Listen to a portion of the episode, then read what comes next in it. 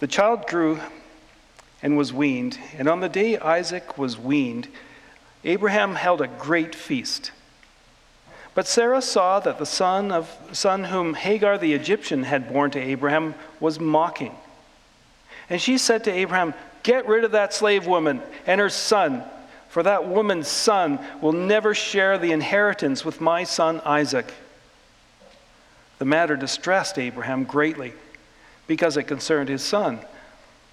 But God said to him, Do not be so distressed about the boy and your slave woman. Listen to whatever Sarah tells you, because it is through Isaac that your offspring will be reckoned. I will make the son of the slave into a nation also, because he is your offspring.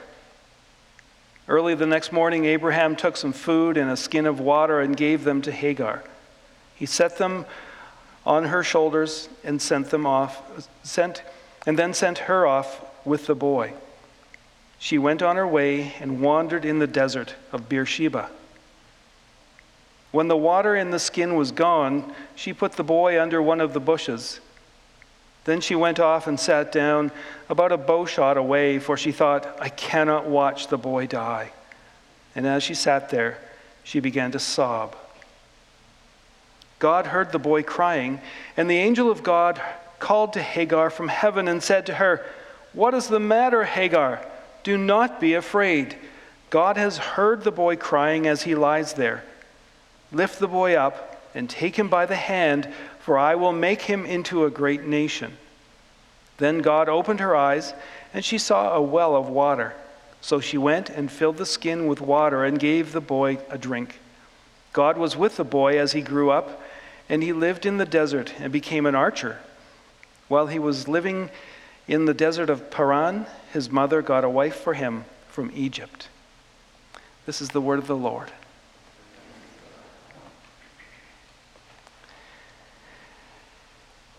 Dear friends of God, this story takes us to the unforgiving wilderness where Hagar and her son have run out of water and are about to die. In the Hebrew language, there are many different words for desert or wilderness. You know, like they always say up in the north, there's lots of words for snow. Uh, in in that life, there was a lot of words for desert, for wilderness. And one of them, the main one, is midbar. Midbar is uninhabited land that you can live in, but the resources are slim. There's grass for sheep and goats, but shepherds have to move around a lot because places get grazed out, and then you have to move on to find another place to graze your sheep. There's a bit of water, then the shepherds know where the water holes are, and, and they, they go from place to place. You can live in Midbar, but you have a scrappy kind of life, nomadic, always hand to mouth. And another word for wilderness is Yeshimon. Yeshimon is land without water. If you don't have water along, you will find it to be the most forbidding place. This is where people and animals die for lack of water. When we were in Egypt, in Israel, a few years ago, we hiked through Yeshimon areas. We had strict orders to pack along two liters of water every day. We had them in our backpacks and, you know, those things you suck on. And we had water with us. And we had a, uh, we were buddied up and our buddies always told us, drink water, drink water. And we were always telling our buddies, drink water. Because if you didn't drink water, you would feel it. We had one person who had heat prostration because of dehydration. You could tell that if you went without water for too long, your life would be in peril, would be endangered. We didn't have to worry about it too much. There was a nice air conditioned bus waiting for us.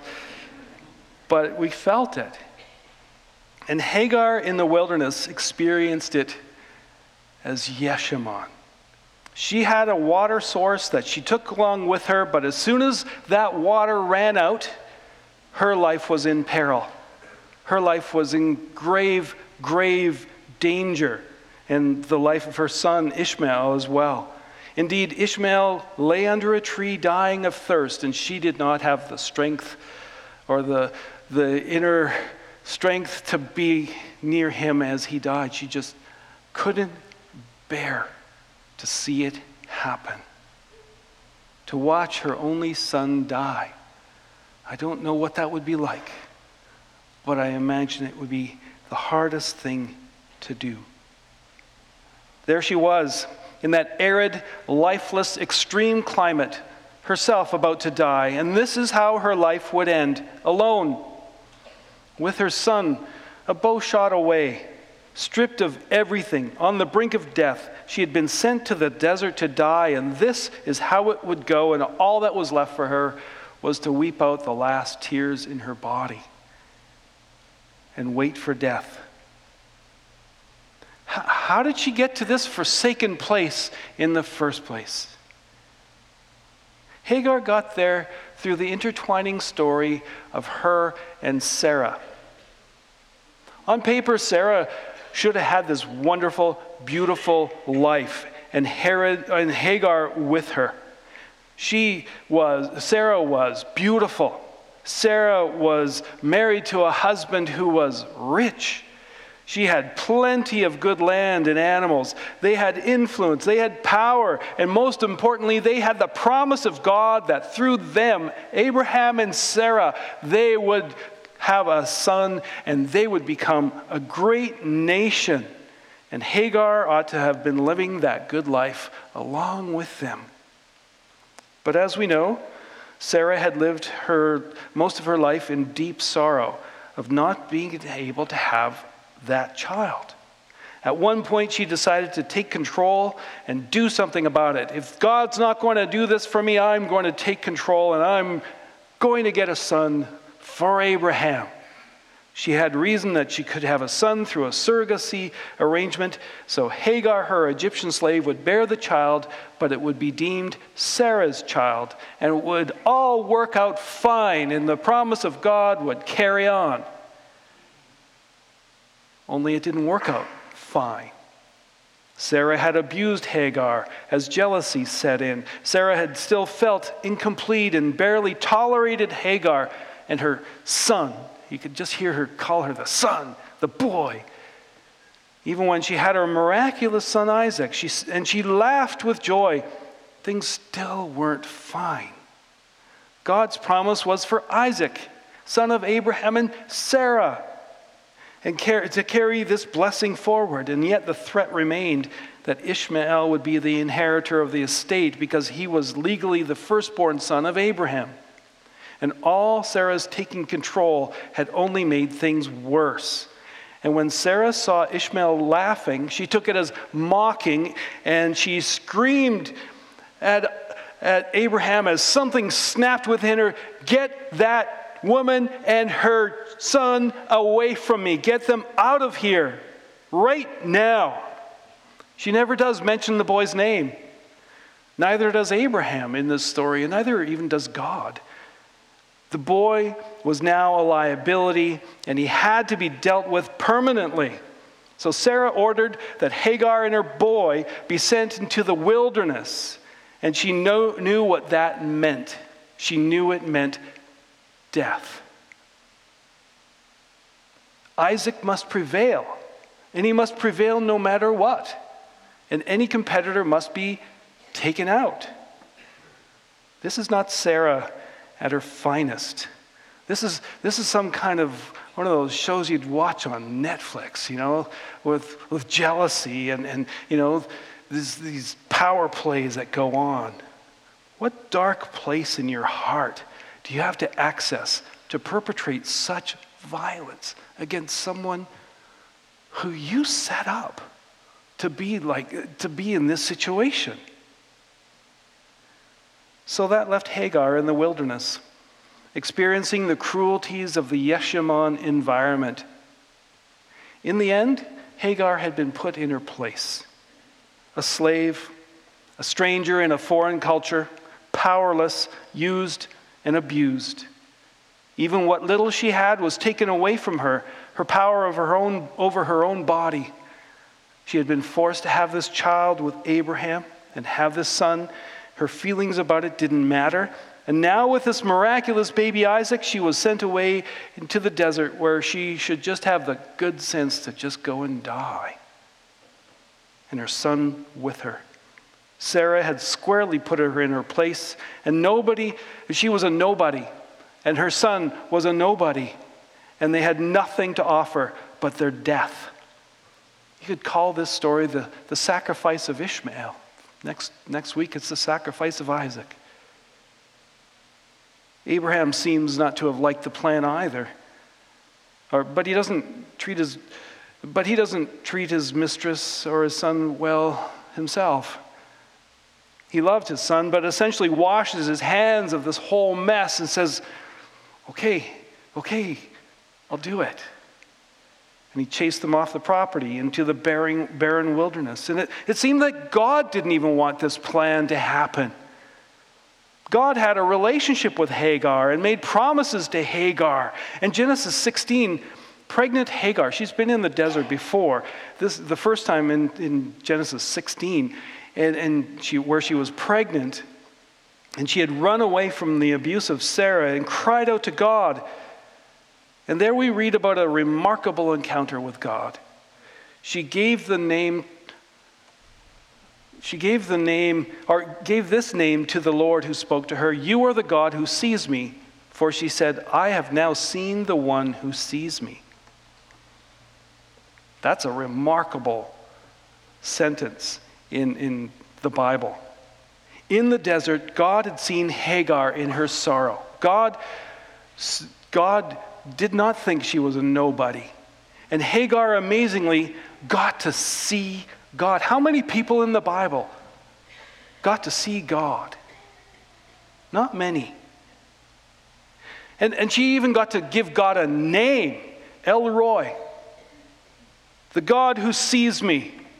And that put her in the same league as Moses, who would centuries later see God and hear God in the burning bush and on Mount Sinai. How could God just let a person like Hagar die in the desert, in obscurity, as a nobody? And in that first desert encounter, God had also made promises to Ishmael I will increase your descendants so much that they will be too numerous to count. So, you know, somehow God's not going to let this happen.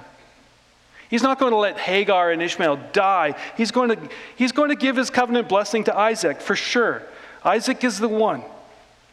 But he will also remain faithful to his promise to Ishmael. He tells Abraham, okay, listen to Sarah, and it will be okay. I will make things right. The matter distressed Abraham greatly because it concerned his son, but God said to him, Do not be so distressed about the boy and your slave woman. Listen to whatever Sarah tells you, because it is through Isaac that your offspring will be reckoned. I will make the son of the slave into a nation also, because he is your, your offspring. Abraham at least gave Sarah, and, or at least gave Hagar and Ishmael a starting chance by giving them some food and some water in a goat skin. And when that meager supply wasn't enough, Hagar moved away so she didn't have to die having seen her son died. She cries out to God, who up to now did not seem to be living up to the name that she had given him. You are the God who sees me. Where are you, God? I've just gone through this, this desert, and now all my water is gone, and now my son is under that bush, and I don't know what to do. Nothing seems to be changing in this horrible show, in this horrible, slow march to death. And yet, while no one is watching Ishmael, God is. And here's the turn in this story. Here's the gospel in this story. God heard Hagar. God heard Ishmael. And he speaks to Hagar through an angel. God heard the boy crying, and the angel of God called to Hagar from heaven and said to her, What is the matter, Hagar? Do not be afraid. Every time an angel shows up, do not be afraid. They scare everybody. God has heard the boy crying as he lies there.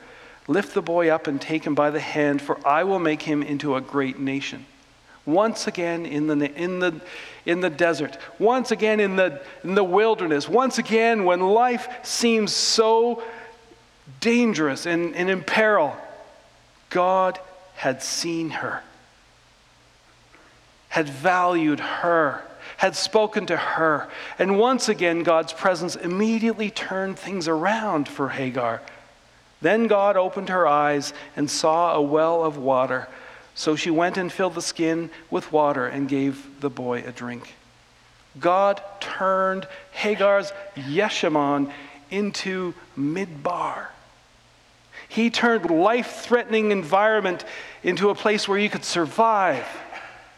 A place of death would become a place where she could live.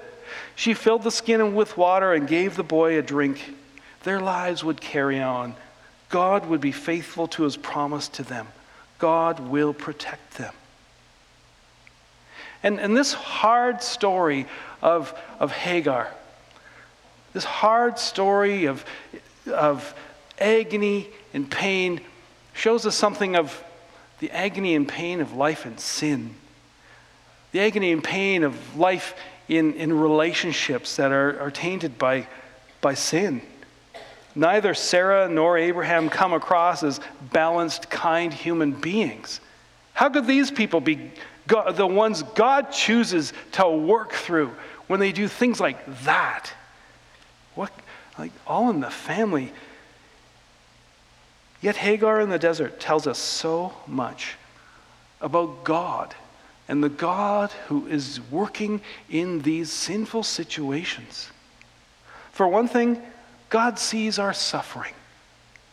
Hagar knew this and named this about God. You are the God who sees me. You see my suffering. As Psalm 56 says, You have kept count of my tossings, put my tears in your bottle. Are they not in your record? God knows us, our suffering. Uh, actually, can you just go back one? In the midst of our, our suffering, we, we want to know this about God. We, we need to know this about God. When we are hurting, we want God to be aware of us. Of course, we want God to help us. We want God to take it away, to fix it. But deeper than that, we want to know that God sees us. He knows us. You are the God who sees me. Me, Hagar, the one who's nobody. The good news of Hagar is that our God does indeed pay attention to our sorrows. Every cry, every tear, every pain matters to God. God sees our suffering. He also sees our value. You are someone to God. You are not a nameless nobody. He knows our stories and He loves us. We are precious to Him. Hagar, Hagar was not a slave in the eyes of God. Hagar was not somebody cast off, some nobody of no account that nobody would look at. If some passing caravan was coming by, oh, there's somebody dying. Can't do much about that. Let's go. There's a nobody. God values them. Hagar was a beloved child of God, someone worthy of God's attention. As John 3, verse 16 says, For God so loved the world that he gave his only Son, whoever believes in him should not perish, but have eternal life. And he did this when we were nobodies. He did this when we were far off from him, even when we were his enemies. Christ died for us. Because God's love is not based on what we do or what we've done or what we've accomplished or what, you know, all the things that we could possibly bring to God. God values us because we are valuable to Him. And that's it. We are His creation, we are made in His image, and we can play a part in His great plan for the world no matter who we are. God values us. God also sees our need for help. Sometimes when we're really hurting, we can be blinded to that. We can miss the resources that God places in our view or within our view or near to our grasp we're f- so focused on our pain, our loss, our danger, that we don't see a bigger picture. We don't see what God has around us. The gospel in this story is how God shows us the wells available to us in the most unlikely places. He gives us eyes to see them. God sees our needs and helps us. I, have talked to people like that. I've, I've talked to people who are, who've been in the wilderness, who've been in these awful places of despair rather than rest. And every action was one that rose out of that despair rather than out of resting in God. Like Elijah under the broom tree, praying for death God, I got nothing. And somehow God provided a way out. Take a look, it's not all that bad. Not everything is taken away from you. God knew them and valued them and showed them the place to get water. For Elijah, he sent ravens. He makes the valley of Baca a place of springs. With God, our Yeshimons can become midbars. Do we have the eyes to see? Has He given us those? God sees our need for help. God also sees the big picture of salvation. God protected Hagar and Ishmael and provided for them in the desert, and that provision enabled them to live into the promises God had made to them. They moved to the desert of Paran. Ishmael became an archer, they, and he got a wife from, from Egypt. And God didn't rescue Hagar and Ishmael so that they could have a nice, beautiful life, to dis, and despite, just despite Abraham and, uh, and Sarah. He rescued them because of a greater story that God was accomplishing. It's a story that's even bigger than the great news that was unfolding through Abraham, Sarah, and Isaac. God is revealing his heart for all people, not just his chosen people. As John Levenson, a Jewish scholar, he, put it, he puts it this way Ishmael is read out of the covenant but emphatically included in the promise that is larger than the covenant and preceded it. God has an even bigger plan, an even bigger promise than the one he has given to Abraham and Sarah. He will save the whole world, not just his chosen people. He loves the whole world and all who dwell within it. God is choosing Abraham and Sarah to do a, you know, to work in a particular way with them, and you know the blessing. Whoever blesses you, I will bless, and, and whoever curses you, I will curse. And that's that's that's his plan with Abraham and Sarah. And through that line, he's going to send a Savior to pay the price of sin for the whole world and set us free to live in love. And through them, Jesus will come. And Hagar and Ishmael survived, and a great nation was made through them. And the Lord knows who they are and values them and every person from that nation. And He sent Jesus for them as well. God's provision helps us to live into the bigger story of His promises.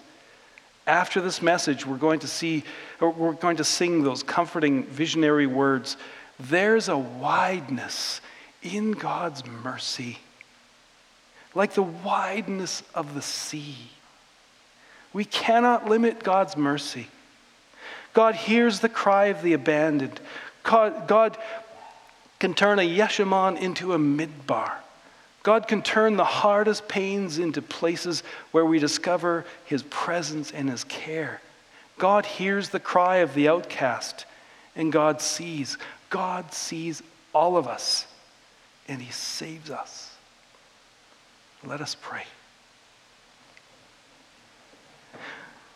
God who sees us, thank you that you see our suffering, especially when we've been mistreated or we find ourselves in the desert feeling we can't go on. Thank you that you value us so much that you sent your Son into this world even when we were your enemies. We praise you for your provision, turning harsh environments into places where life can grow. And we thank you for the promise of salvation that goes to the whole world because of your Son, Jesus Christ, and the power of his Holy Spirit.